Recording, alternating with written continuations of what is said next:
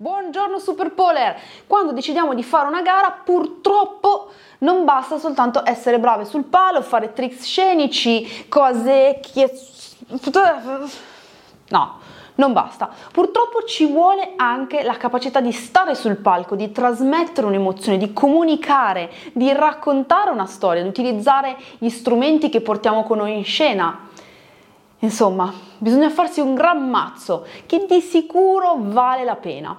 Ma per capire esattamente tutte le cose che dobbiamo tenere a mente e approfondire anche questo discorso di stile, di scelta, di comunicazione, ne ho parlato con Ingrid Maddalena per voi. Ciao, sono Valentina D'Amico, fondatrice di Pole Dance Italy, la più grande community dedicata alla pole dance. Insegno pole e organizzo eventi magici. Ciao a tutte, buongiorno Superpoler, siamo qua con Ingrid Maddalena. Ciao Ingrid! Ciao Ale, grazie mille del, dell'invito. Faccio una mini presentazione super concentrata di, su chi sei. Tu sei coach, insegnante, performer, giudice di pole sport, co-ideatrice del Technical Pole Retreat, un'ex ballerina e pole dance da quando hai 17 anni. Beata te! hai partecipato a vari pole art, hai anche vinto il pole theater con il personaggio di Uga. E poi per la tua esperienza di formazione di, di artisti, di, di, gara, di giudice. E mh, mm, volevo proprio parlare di questo, delle gare meraviglioso mondo delle gare, questo mondo fatato, è un bellissimo ambiente, ha i suoi lati positivi, i suoi lati negativi ovviamente, però è un ambiente sicuramente stimolante, quello delle gare è un ambiente che ti porta a dare il meglio di te sicuramente, a spingerti oltre i tuoi limiti. Ci sono delle gare che richiedono un impegno non solo fisico, ma a livello di tempistiche, a livello mentale, a livello di stress, a livello di stress anche con chi circonda l'atleta, di chi circonda l'atleta, quindi come in tutti gli sport comunque che hanno delle competizioni. Infatti io ti volevo proprio chiedere, secondo te quali sono le domande che bisogna farsi prima di decidere una gara? Perché come hai detto tu ci sono tante gare, no? E ho sentito tante volte tante persone che dopo sei mesi voglio fare un po' il sport, no? E, però bisogna farsi delle domande prima, essere anche un pochino onesti e responsabili. Esatto, onesti, soprattutto obiettivi, cioè nel senso, prima di fare una gara io dico sempre cosa, perché lo fai? Perché vuoi fare una gara? Cosa vuoi dimostrare a te stesso, agli altri? Una persona si deve chiedere, io faccio la gara perché voglio vincere, voglio competere, voglio raggiungere un livello che, no, che senza un obiettivo, qual è la gara, non raggiungerei perché sarei demotivato o voglio esprimere qualcosa, che cosa vuoi comunicare a te stesso o al pubblico? È la prima domanda. Seconda cosa, mh, mm, che tipo di gara vuoi fare? Su cosa devo lavorare? Perché metti che voglio anche mettermi alla prova a fare una gara. Sono da solo, a chi mi affido per fare questa gara? Cioè, mh, mm, devo essere realista e dire, io ho delle lacune magari, voglio fare quella gara, che il regolamento cosa mi richiede per quella gara? Cioè, se io voglio fare, sempre prendiamo l'esempio del tuo sport perché è il più semplice da prendere, perché è quello più complesso anche da prendere, ti richiede un livello di forza, un livello di flessibilità, un livello di uh, dinamica, un livello di acrobatica, un livello anche di danza a volte, eh, che sono tutti da bilanciare all'interno della coreografia. Quindi io quando porto in gara una coreo di pole sport, io devo tenere presente di tutti questi fattori, perché se io voglio portare un, pacchetto ben fatto, devo avere almeno una base di tutte queste cose che sia quantomeno discreta, altrimenti non fate una gara. Cioè, la gara deve essere, io porto la migliore versione di me sul palco, se io non ho questa migliore versione di me faccio una schifezza e devo essere obiettiva e devo avere, se sono da sola, qualcuno che mi dica sì, stai facendo bene, no, non stai facendo bene. Perciò il mio consiglio è, volete fare una gara, affidatevi sempre a qualcuno, a meno che il vostro livello non sia talmente alto, ma anche i grandi si affidano a qualcuno per colmare le loro lacune. Sono d'accordissimo, secondo me questa è proprio una, un'altra domanda che bisogna farsi, perché ho visto tante persone che si sono lanciate in gara e non avevano alle spalle nessuno e poi alla fine purtroppo lo vedi perché poi arrivi lì con tutta la tensione, non puoi neanche condividerla con qualcuno, non puoi eh, avere il supporto e dire dai che ce la puoi fare o guarda riperfezioniamo questo, magari lavoriamo su questo oppure anche banalmente magari non arriverai tra i primi ma vogliamo classificarci nei quindicesimi per dire, nei primi dieci è fondamentale. Questo soprattutto per chi non ha basi. Ci sono tanti che arrivano nelle prime posizioni che si allenano da soli, ma si parla sempre di qualcuno che ha fatto qualcosa ad alto livello prima magari di entrare nella pole dance. E non è scontato, non è scontato. Il tuo coach, quando tu ti affidi a un coach, ti chiederà sempre qual è il tuo background, perché è il tuo punto di forza, il tuo background. Senti, invece una cosa che ho visto nelle gare molto spesso, anche quando ho fatto il giudice primi, primissimi pole sport, è questa mancanza di fluidità e per molti di noi che non arrivano dalla danza, eh, questo non essere fluide è veramente tipo un peso sulle spalle, no? Perché riuscire a conquistare quella leggerezza, quella fluidità di movimento è un lavorone. Secondo me bisogna fare un attimo una distinzione, però prima, perché parlare di fluidità è parlare di un macromondo, nel senso che fluidità può essere una fluidità a livello espressivo, quello che mi guarda, il mio giudice, il mio audience che mi guarda non si stacca mai, sono sempre sul pezzo, quindi presenza sul pezzo. Eh, va allenata, nel senso che ci sono degli esercizi specifici che si possono fare, per esempio, non so, strutturare un allenamento specifico alla settimana o più allenamenti in base alla, al mio grado di lacuna nella fluidità, in cui io utilizzo solo una parte del corpo al palo, provo a scastrarmi, uso la musica, quindi in base alla musica io adatto lo stile, sono, eh, provo a usare i vari livelli, per esempio livello alto, livello medio, livello basso, come passare da un livello all'altro velocemente, ma senza avere fretta allo stesso tempo, cioè velocemente nel senso io eh, cerco un modo per andare giù in una dinamica fluida, oppure sfrutto la, solamente la schiena, sfrutto solamente i piedi, quindi segmenti corporei e registrarsi mentre si fa questo esercizio. La cosa che molte persone non fanno è guardarsi, guardarsi e essere oggettivi, essere giudici di se stessi, cioè se io mi guardo e dico ma io non sono fluida, ok, bene, ha assodato questo. Andiamo nello specifico. Cos'è che vorresti fare per essere più fluida? Cos'è che potresti fare anche per essere più fluida? Ti guardi e dici eh, però effettivamente io questa parte qua del tronco, io sono un tronco e quindi non lo muovo. Molte persone non sono fluide perché non usano il bacino, quindi esercizi specifici per il bacino. Concentrarsi ed essere consapevoli.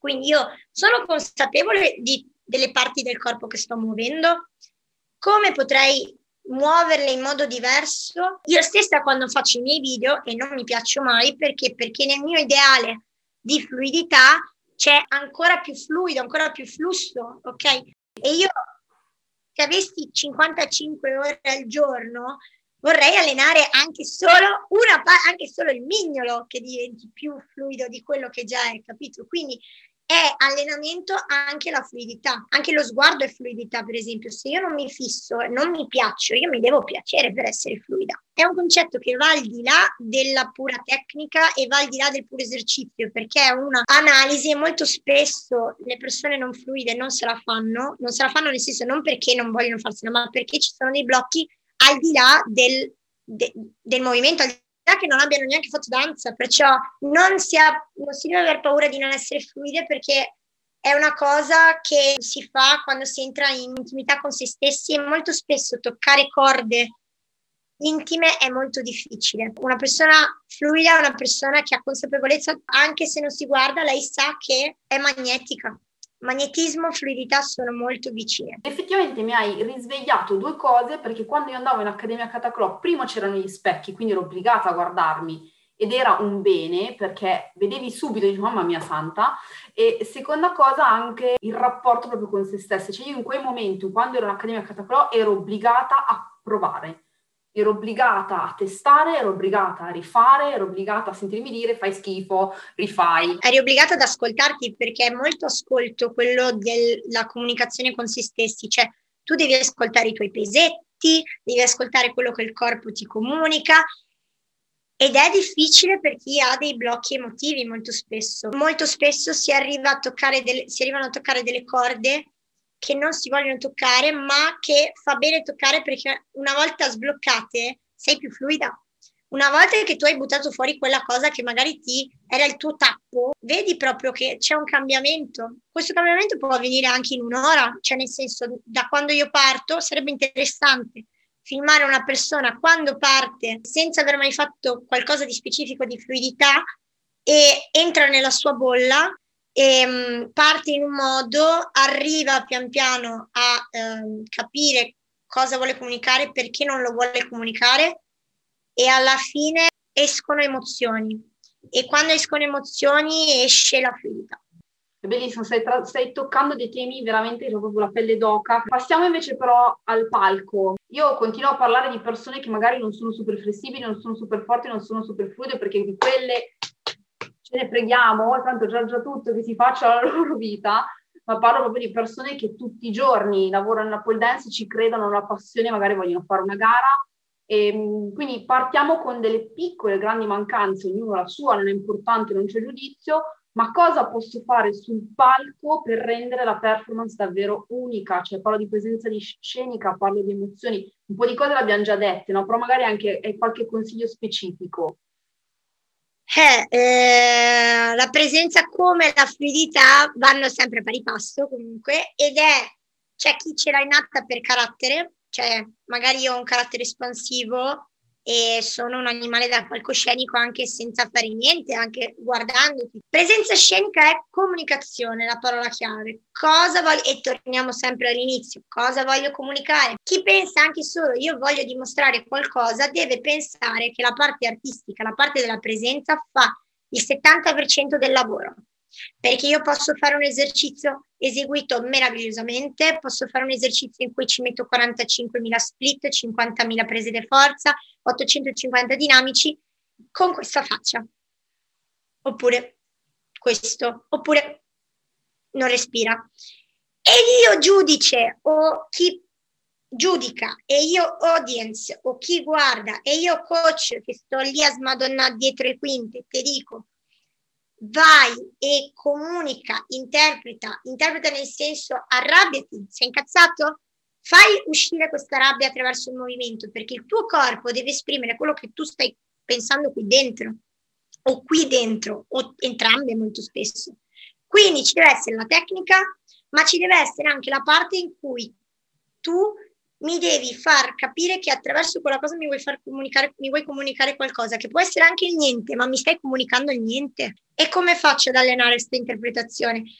Lo devi fare uscire. Eh, ci sono delle tecniche di mem- visualizzazione, molte cose nel mental coaching aiutano, per esempio. Io stessa sto facendo un master per andare sempre più in profondità di queste tecniche. Altre cose che possono aiutare sono i prop o entrare in un tema, in un personaggio. Io ho un prop, comunico col prop se non ho tanta dimestichezza a farlo direttamente col pubblico. Comunicare col pubblico è molto difficile se non ce l'ho anche un po' di carattere, però è anche vero che ci sono per esempio mh, oggetti di scena, per esempio la bambola di pezza, il cuscino, ehm, la penna, il libro, eh, cose in cui io continuo a interagire con l'oggetto e diciamo sposto un po' la mia attenzione dal pubblico all'oggetto, però nel, nel frattempo io sto dicendo qualcosa anche a questo oggetto, lo sto sfruttando per dire qualcosa al pubblico. Consiglio anche corsi di recitazione a volte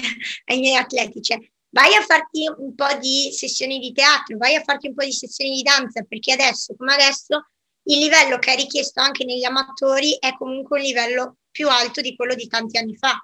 Quello che viene richiesto è tanto, è tanto ed è giusto, perché è uno sport in evoluzione, è un'arte in evoluzione, è un'arte contaminata e c'è sempre più sperimentazione. Quindi bisogna mettersi nell'idea che chi vuole fare una gara non può più permettersi di farla con poco. Deve studiare, deve aggiornarsi, se non ce la fa deve affidarsi a qualcuno e quel qualcuno deve essere preparato e molto spesso non può essere la, la, la propria insegnante.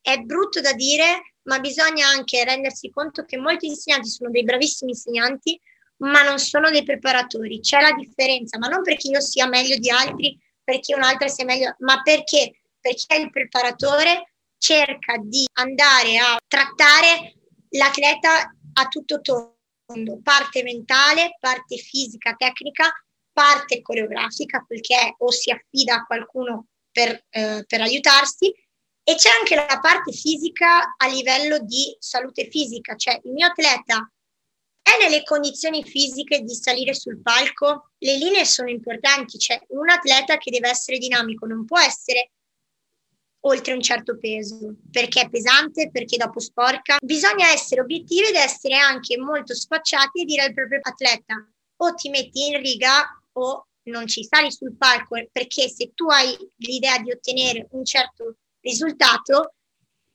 così non puoi farlo, come chi è sottopeso.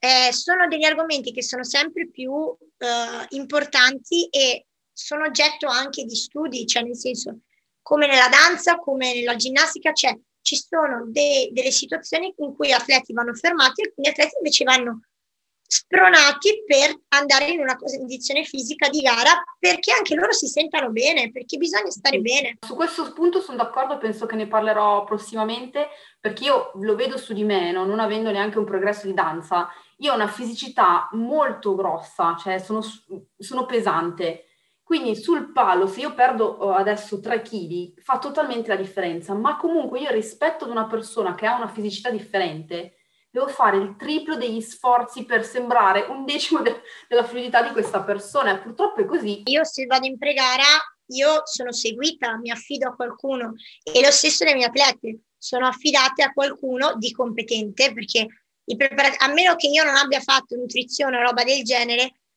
non mi sogno minimamente di dare diete alle ragazze. Questo è un punto che di solito non viene mai toccato, però è vero anche che molte preparatrici si, si affidano, hanno un keep, un, scusa, un, equip, un team di esperti che eh, con le competenze ti sanno, cioè, sanno tirar fuori il meglio dell'atleta. Quindi anche la parte di nutrizione è importante ed è giusto. Anche il tipo di allenamento comunque influenza le linee le linee. E mi viene un esempio, per citarne uno, Carlotta Smirnov, per esempio, io che la seguo da, da tanti anni, nel senso come amica, come, la, ho visto, ha fatto un, un, cambiamento estremo, ma lei stessa dice il mio tipo di allenamento, la mia nutrizione è cambiata e si vede, si vede, si vede, le linee cambiano, quindi può essere un esempio quello di lavorare su se stessi per anche piacersi di più, ma non perché bisogna rispettare dei canoni. Questo vorrei far capire, bisogna accettare se stessi, ma si può lavorare per ottenere i propri risultati anche attraverso vie diverse. Cavoli, abbiamo trattato un sacco di punti, anche quest'ultimo della nutrizione, effettivamente non se ne parla mai, secondo me bisognerebbe parlarne più, di più e ti ringrazio per averlo trattato perché è, rientra un po' anche nel discorso dell'essere obiettivi. Io onestamente vorrei avere una persona a fianco che è obiettiva e mi dice, oh, vuoi fare una gara? Eh, questo devi fare. E per concludere vorrei citare una frase di Giulia Staccioli, che è la fondatrice di Cataclò. Lei ci disse durante gli allenamenti voi quando salite sul palco non salite per voi stessi, salite per regalare qualcosa a chi è di fronte a voi. E questo a me veramente ha dato proprio uno shift, un cambiamento nella testa perché ti fa dire, ok, io salgo per essere felice, ma sono lì perché c'è qualcuno di fronte che mi sta guardando, mi sta giudicando, mi sta osservando ed è molto molto bello. Ivo Andrich stesso, se non mi sbaglio, aveva detto una volta completata l'opera eh, non è più dell'artista ma è del suo pubblico, quindi diciamo che è molto in sintonia con quello che hai, che hai detto anche tu. Bello, Ingrid, io ti ringrazio, grazie mille del tuo tempo, è stato super. Bellissimo, grazie infinite. Ciao a tutte, grazie.